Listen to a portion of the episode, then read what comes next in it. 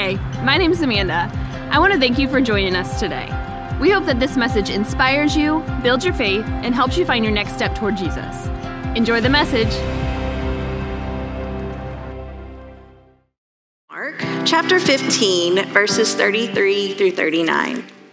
At noon, darkness came over the whole land until three in the afternoon. And at three in the afternoon, Jesus cried out in a loud voice, Eloi, Eloi, Lama Sabachthani, which means, My God, my God, why have you forsaken me? When some of those standing near heard this, they said, Listen, he's calling Elijah. Someone ran, filled a sponge with wine vinegar, put it on his staff, and offered it to Jesus to drink. Now leave him alone. Let's see if Elijah comes to take him down, he said. With a loud cry, Jesus breathed his last. The curtain of the temple was torn in two from top to bottom. And when the centurion who stood there in front of Jesus saw how he died, he said, Surely this man was the Son of God. This is God's word for us today.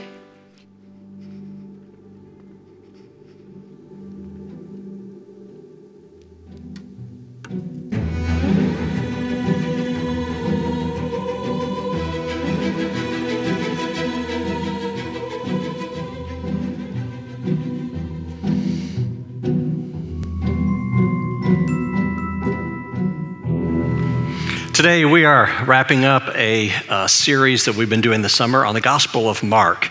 And um, as we come to its conclusion, we have this surprise at the end, this twist that nobody, especially in the first century, reading this for the first time, would ever have seen coming. I don't know about you, but I love when a story does that.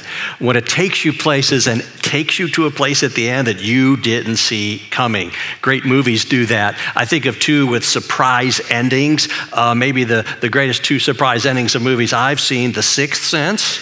Yeah, and uh, The Empire Strikes Back. Nobody saw those coming, right? The Sixth Sense uh, stars Bruce Willis, and he plays this role of a, of a child psychologist, and, he, and he's meeting with this. Um, boy who says, I see dead people walking. You know, it's kind of this thriller, several moments. You get goosebumps in there, kind of uh, chilling stuff, you know.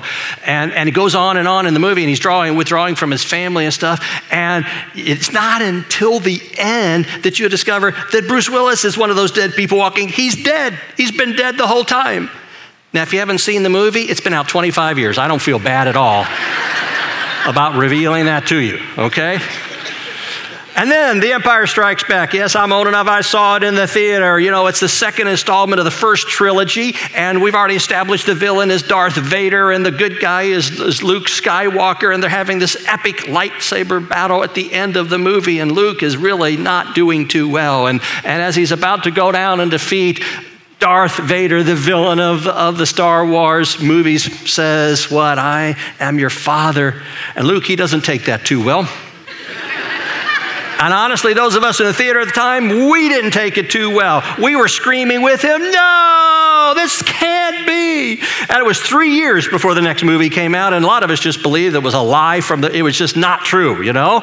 Uh, but it just total, total shocker. In fact, if you know the backstory there, they didn't tell the cast and crew, only those two actors knew that that's what was going to be said at the end. It was such a surprise. Nobody saw it coming. So we get to the end of Mark's gospel gospel.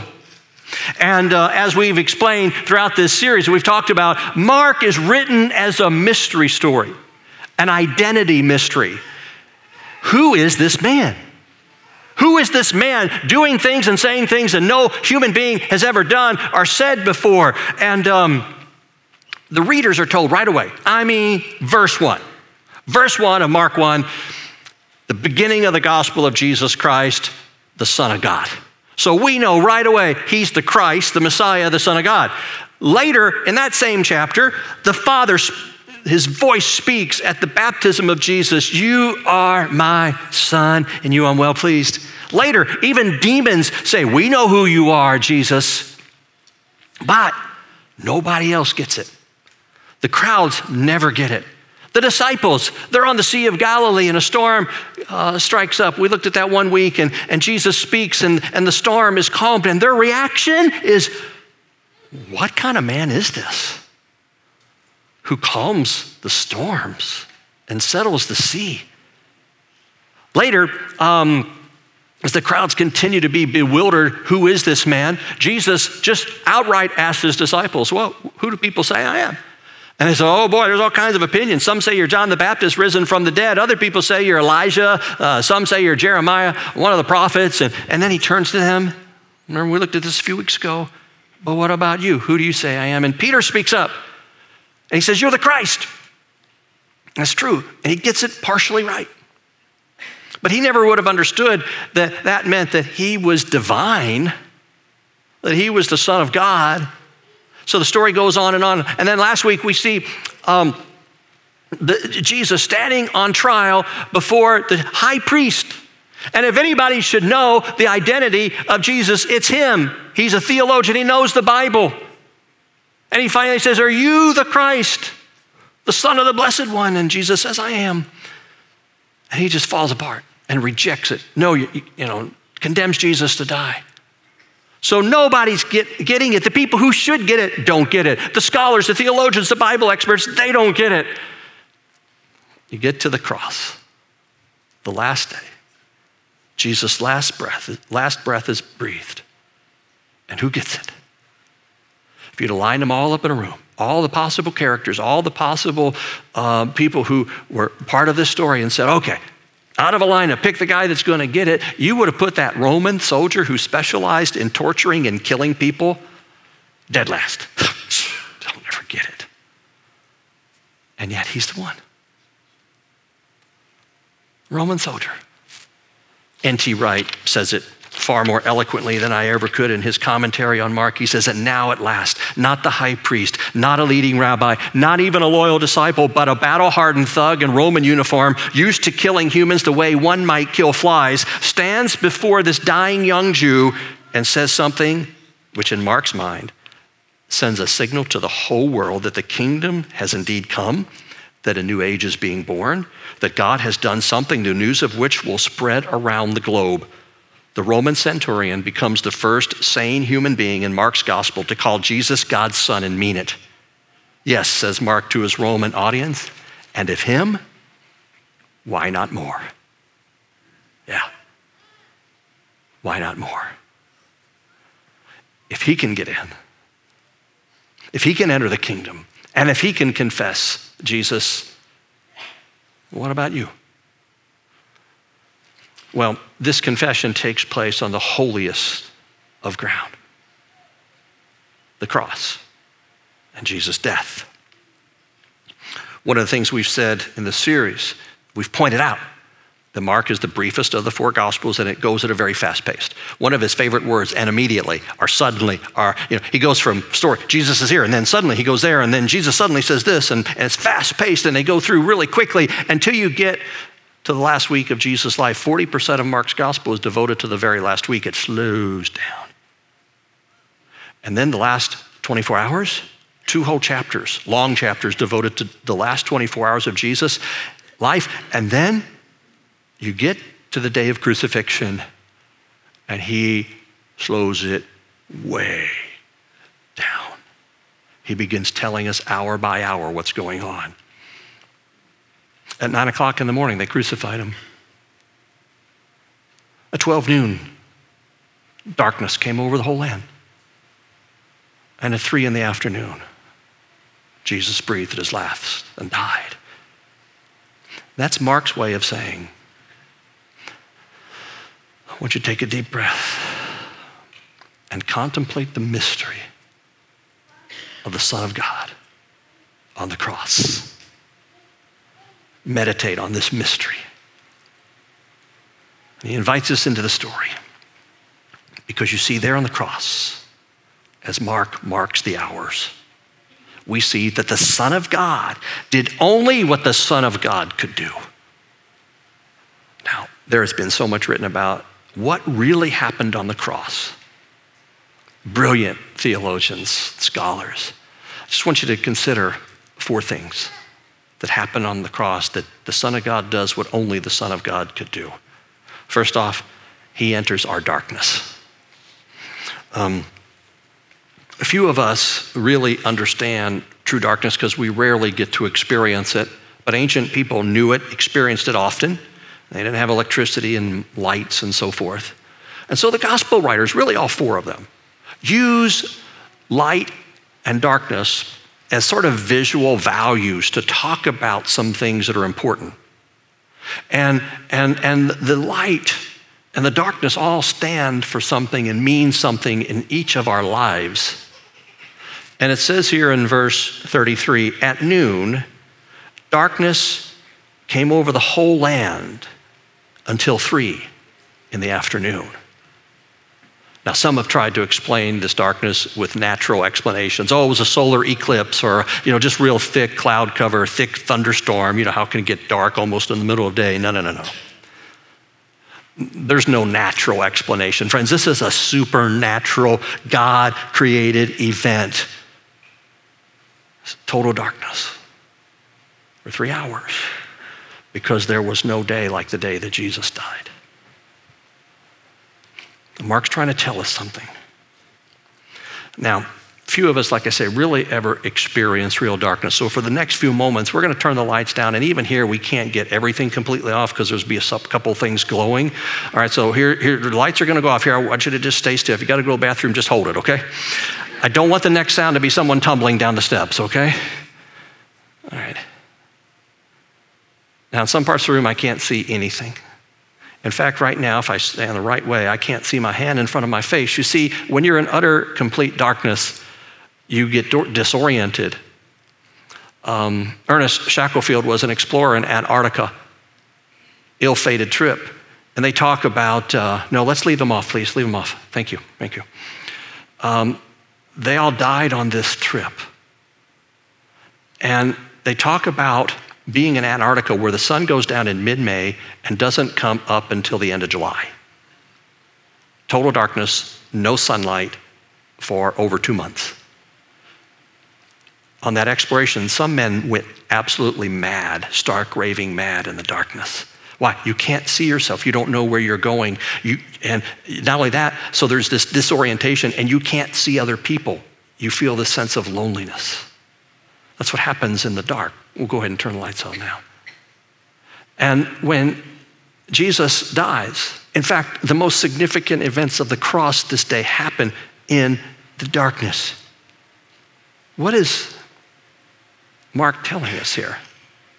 Well, there is physical darkness. And again, our ancestors all would have experienced that. They, knew, they would have known what that was. They would have known what it was to have your hand right here and not be able to see, see it. Um, he was speaking of a spiritual darkness. Just as you can enter physical darkness and be disoriented, not really know where you're going, and not know who you're with, feel this loneliness because you can't see anybody else, so there is this reality of spiritual darkness. Now, the only thing that's tricky about this is your eyes are fine. You see stuff. You think you're doing great. You think you're going in the right direction. Proverbs says, There is a way that seems right to a man, but its end is death. Why? Because spiritual darkness covers our soul. And when we orbit around anything else other than God, we're in the darkness. That's why in Scripture, God is often referred to as light. God is light. In Him, there is no darkness at all. That when we walk in the light of God, when we live in His presence, when we uh, build our lives around Him, we live in, in the darkness. To live for something else or to orbit around anything else is to live in the darkness. We think we know where we're going, but we really don't. So you can orbit around the cross and find light because Jesus is there in, in uh, the, the light of God's glory. And there we find our true identity. It's in Christ. You and I were made to orbit around the sun, and God is the sun. What does the sun bring? Sun brings light so that you can see reality. Uh, the sun brings life. You, there'd be no life on planet Earth without the sun because it creates photosynthesis in our plants and allows them to grow and to, to produce food. Without photosynthesis, there, there, there, are no, there is no food.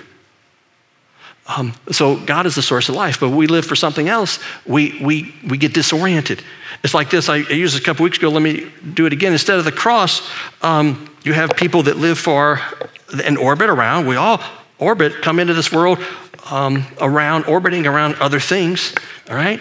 And for a lot of us, especially in America, it's success. And I have it representing here as a dollar sign, but, it, but it, it's not just the money, although that's a big part of it. Um, it's, it's, it's our career. I mean, many of us, we get our identity from our career. That's why within 10 minutes, 20 minutes of a conversation with a stranger, someone you've never met, what are you asking? What do you do? Right? Because it allows you to kind of um, put them in some kind of category. Oh, you're a butcher, a baker, a candlestick maker. Oh, okay, I get it. I get it. That's who you are. Right? And, and the, only, only problem with this is that that becomes our identity. It's good to have a career. Um, but, but when our, that's our identity, it doesn't have light. Therefore, it doesn't have life because it's not built around God. And it looks like this, sort of disoriented. If you try to find your identity from your career, you're ultimately going to be disappointed because you're not always going to have your career. If you, if you try to build your identity around your youthful good looks and your strength, you're not always going to have that. You're going to lose that and you're going to lose your identity. If you try to build it around the social network that you have, one day you're going to lose that social network. It's going to be gone. And what you, what's going to come of you? I know what comes. I can tell when I'm when I'm not orbiting around God, when I'm not living a Christ centered life, my identity is my, my, my role, my, being a pastor. Now, I want to be a good pastor, and for three decades, I've, I've, I've strived to be a good pastor. But see, when it becomes my principal identity, it leads to disorientation. And I can always tell when my, my identity is kind of messed up when it's in my role as a pastor. If there's any setback, I feel just absolutely crushed. If there's criticism, I, I, just, I just get internally crushed. But you see, if, if your identity is built on Christ, yeah, you, you can have a bad day at work, but you can, uh, you, you can separate yourself from that. You say, but I'm not that. I'm not, I'm not a pastor in my essence. That's what I do. I'm a follower, I'm, a, I'm, a, I'm in Christ. I'm a Jesus follower. I'm His. And I, you know, stock market could go away, crash, and you lose 401k and everything, but you know what? You're going to be you. Unless your life is built around the money thing, then you'll be utterly crushed.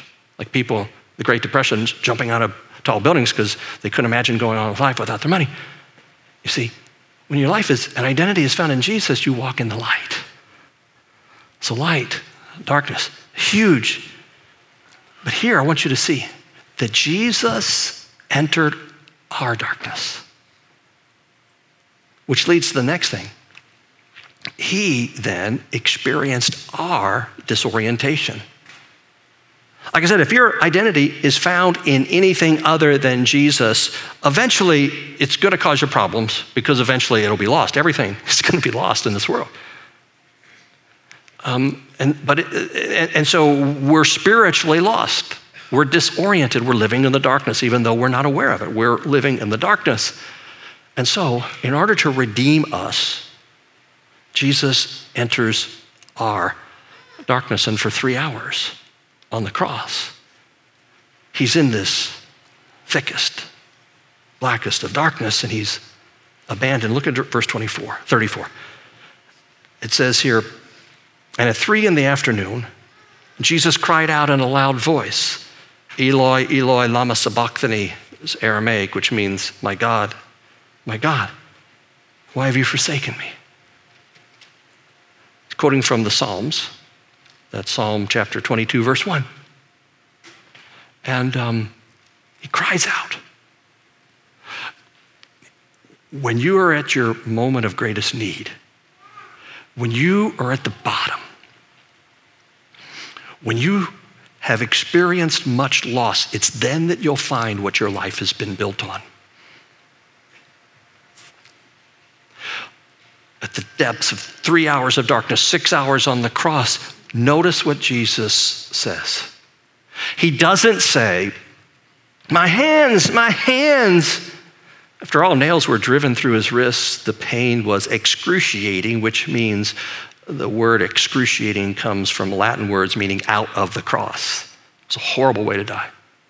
He doesn't say, My feet, my feet, with the nails driven through them. Nor does he say, My friends, my friends. They all abandoned him after all. His identity wasn't built on the physical or on even the relational with his friends. Built on the Father. And the most dear thing to him was this relationship with the Father.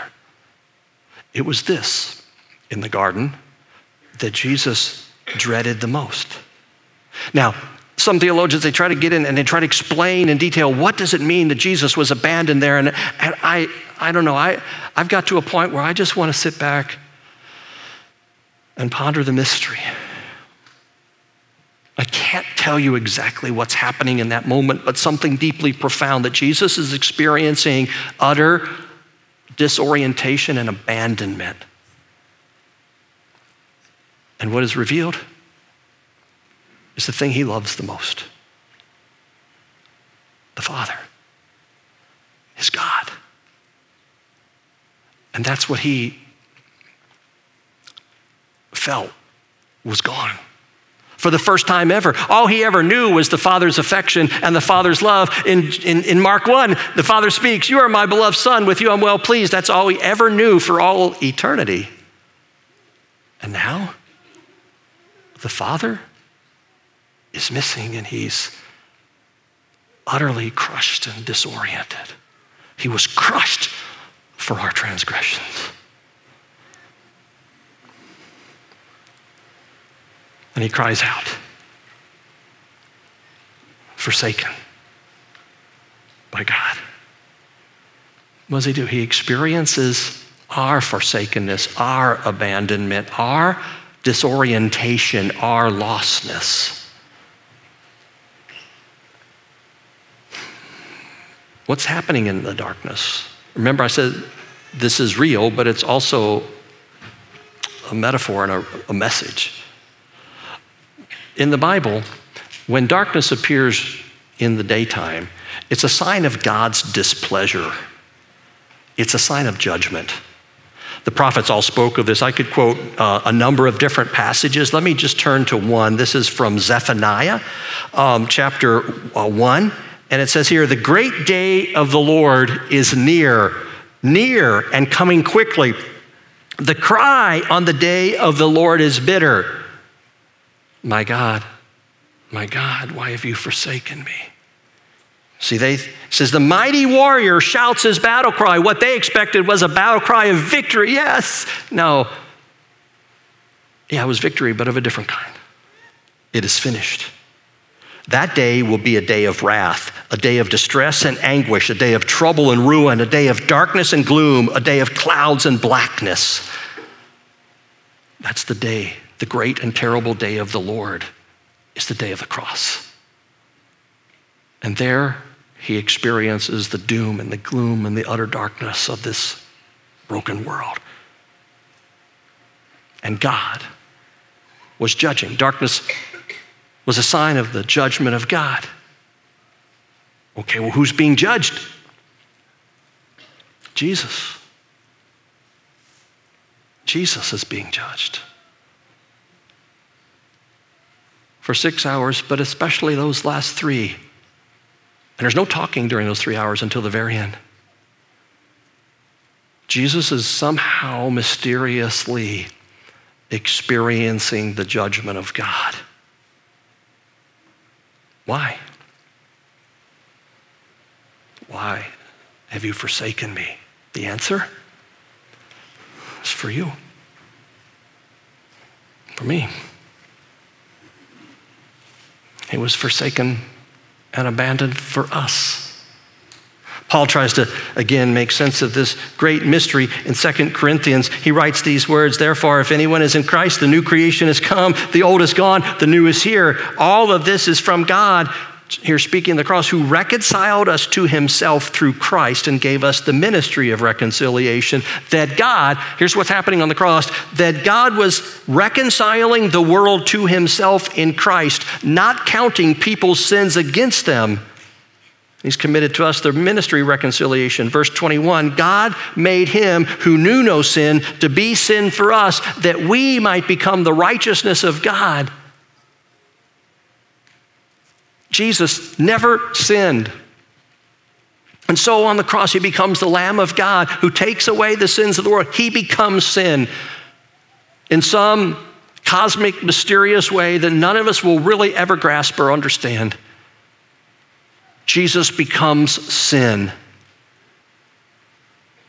and is judged by God rightly and justly. Why? That we might become the righteousness of God. The righteous one is condemned so that we, the condemned, might become righteous. The one who is light, Jesus said, I am the light of the world. Whoever walks in me does not walk in darkness, but has the light of life. The light experienced darkness and was extinguished. So that we, who live in darkness, could walk in light. And as he does this, he opens the way for us. Let's go back to the story. It says, When some of those standing near heard this, they said, Listen, he's calling Elijah. Someone ran, filled a sponge with wine vinegar, and put it on a staff and offered it to Jesus to drink. Now, leave him alone. Let's see if Elijah comes to take him down. Eloi, my God, sounds a bit like Elijah in Aramaic. But here's the thing throughout all of Mark, the crowds never got it. They never got Jesus. They hear his teaching and thought he, he would say this, and they thought he meant that. They were never getting it. And here at the end, one last poignant example of how people, apart from the grace of God, don't get it. They're saying, oh, he's calling for Elijah. No, he's not. They just don't get it.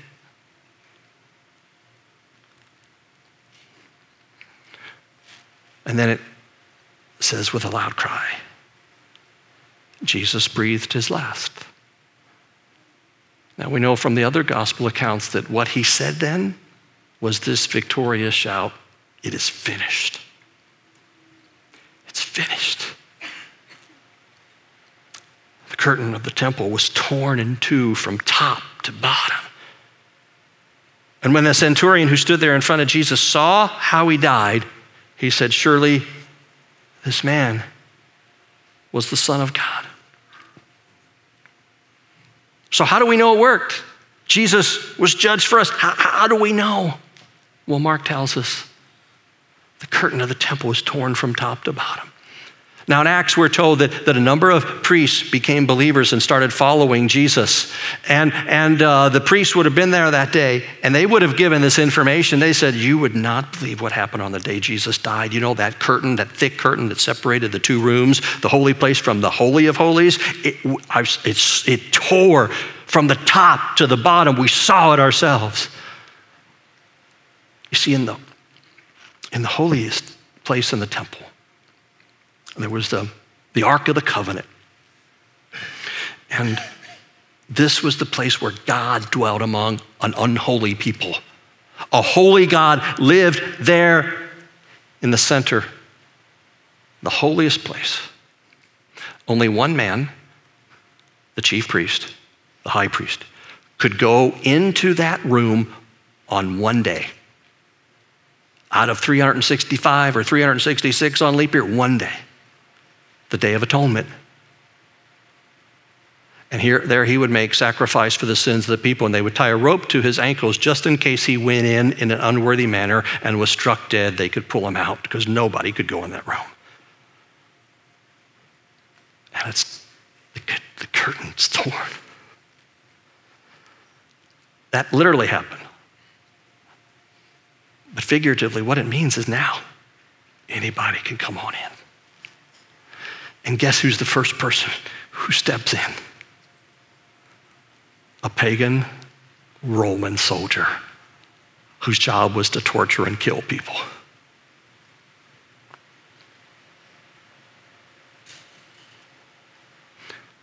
I can't tell you how many times I've talked with people, invited them to church, and they say, Oh man, you know, if I went to church, the ceiling would cave in on me. You know, a couple times I've said, Yeah, I get it, I understand. I, yeah, I, I get it. It won't, never has.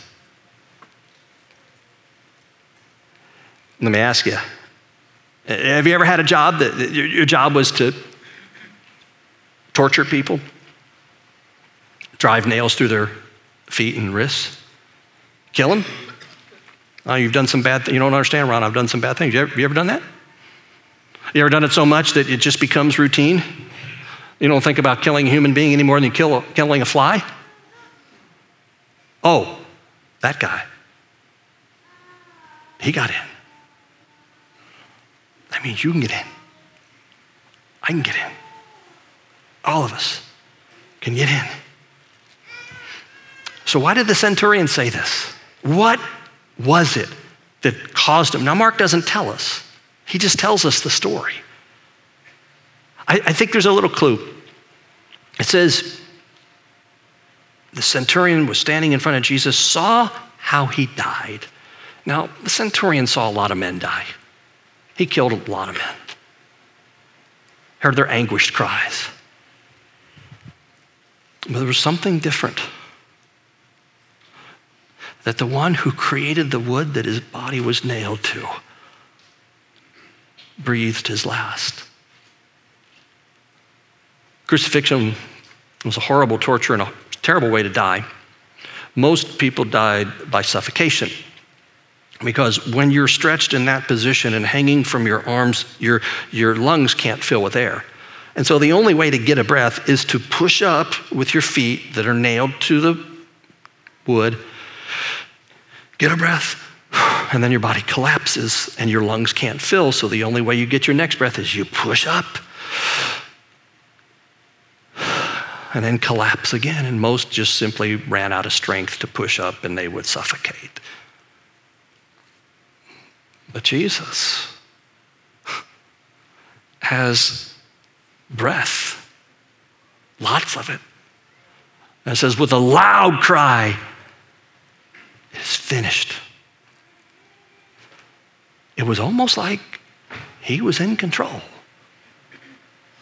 It, it was almost like he gave up his life, not that it was taken from him.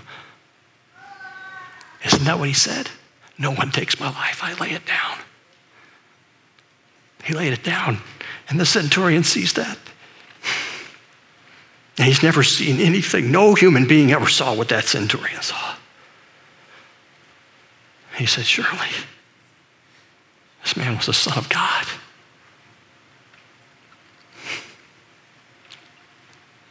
Who would have guessed it? Jesus said the first will be last and the last would be first. Well, there you go. Means there's hope for you and for me. Mark has the shortest account of the burial and the resurrection of Jesus of all the four Gospels. It's almost like that's sort of an afterthought. Of course, he's the Son of God, he's going to defeat death, sure. The real point is here. This was the Son of God. And it's like Mark turns to us, the readers, and says, Okay, what's your verdict? What's your verdict? Can I just say, your answer to that question will determine whether you live in darkness, you remain in darkness, or you live in light. It's everything.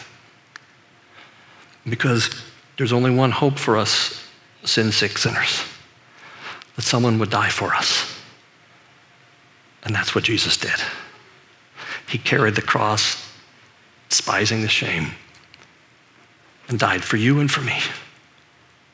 Go read the rest of Psalm 22, which begins, My God, my God, why have you forsaken me? And you see that it ends on a note of triumph because it is finished. God did what only the Son of God could do.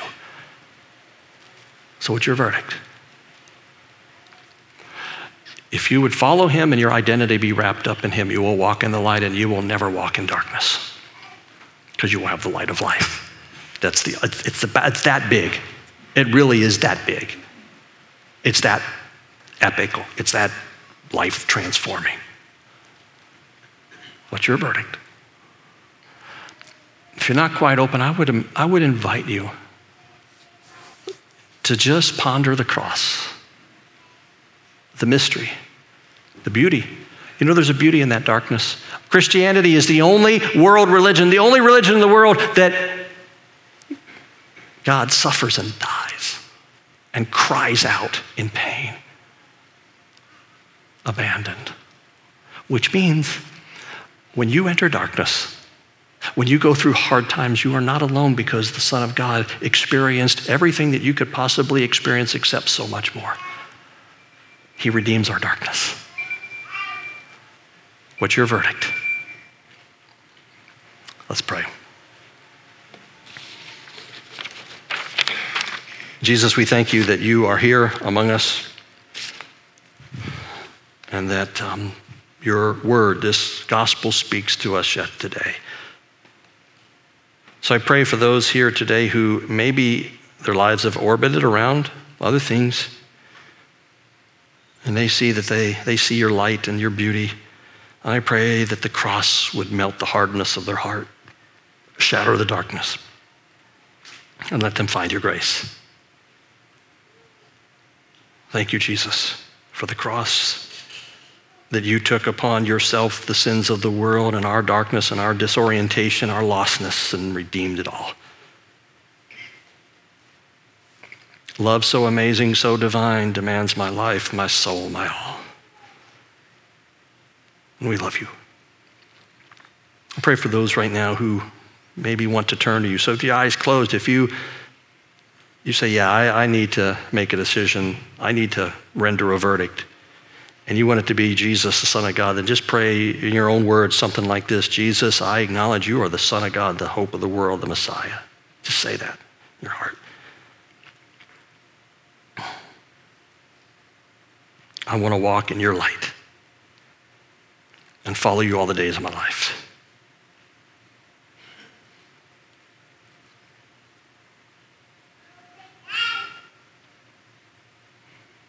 I believe some just walked into the light.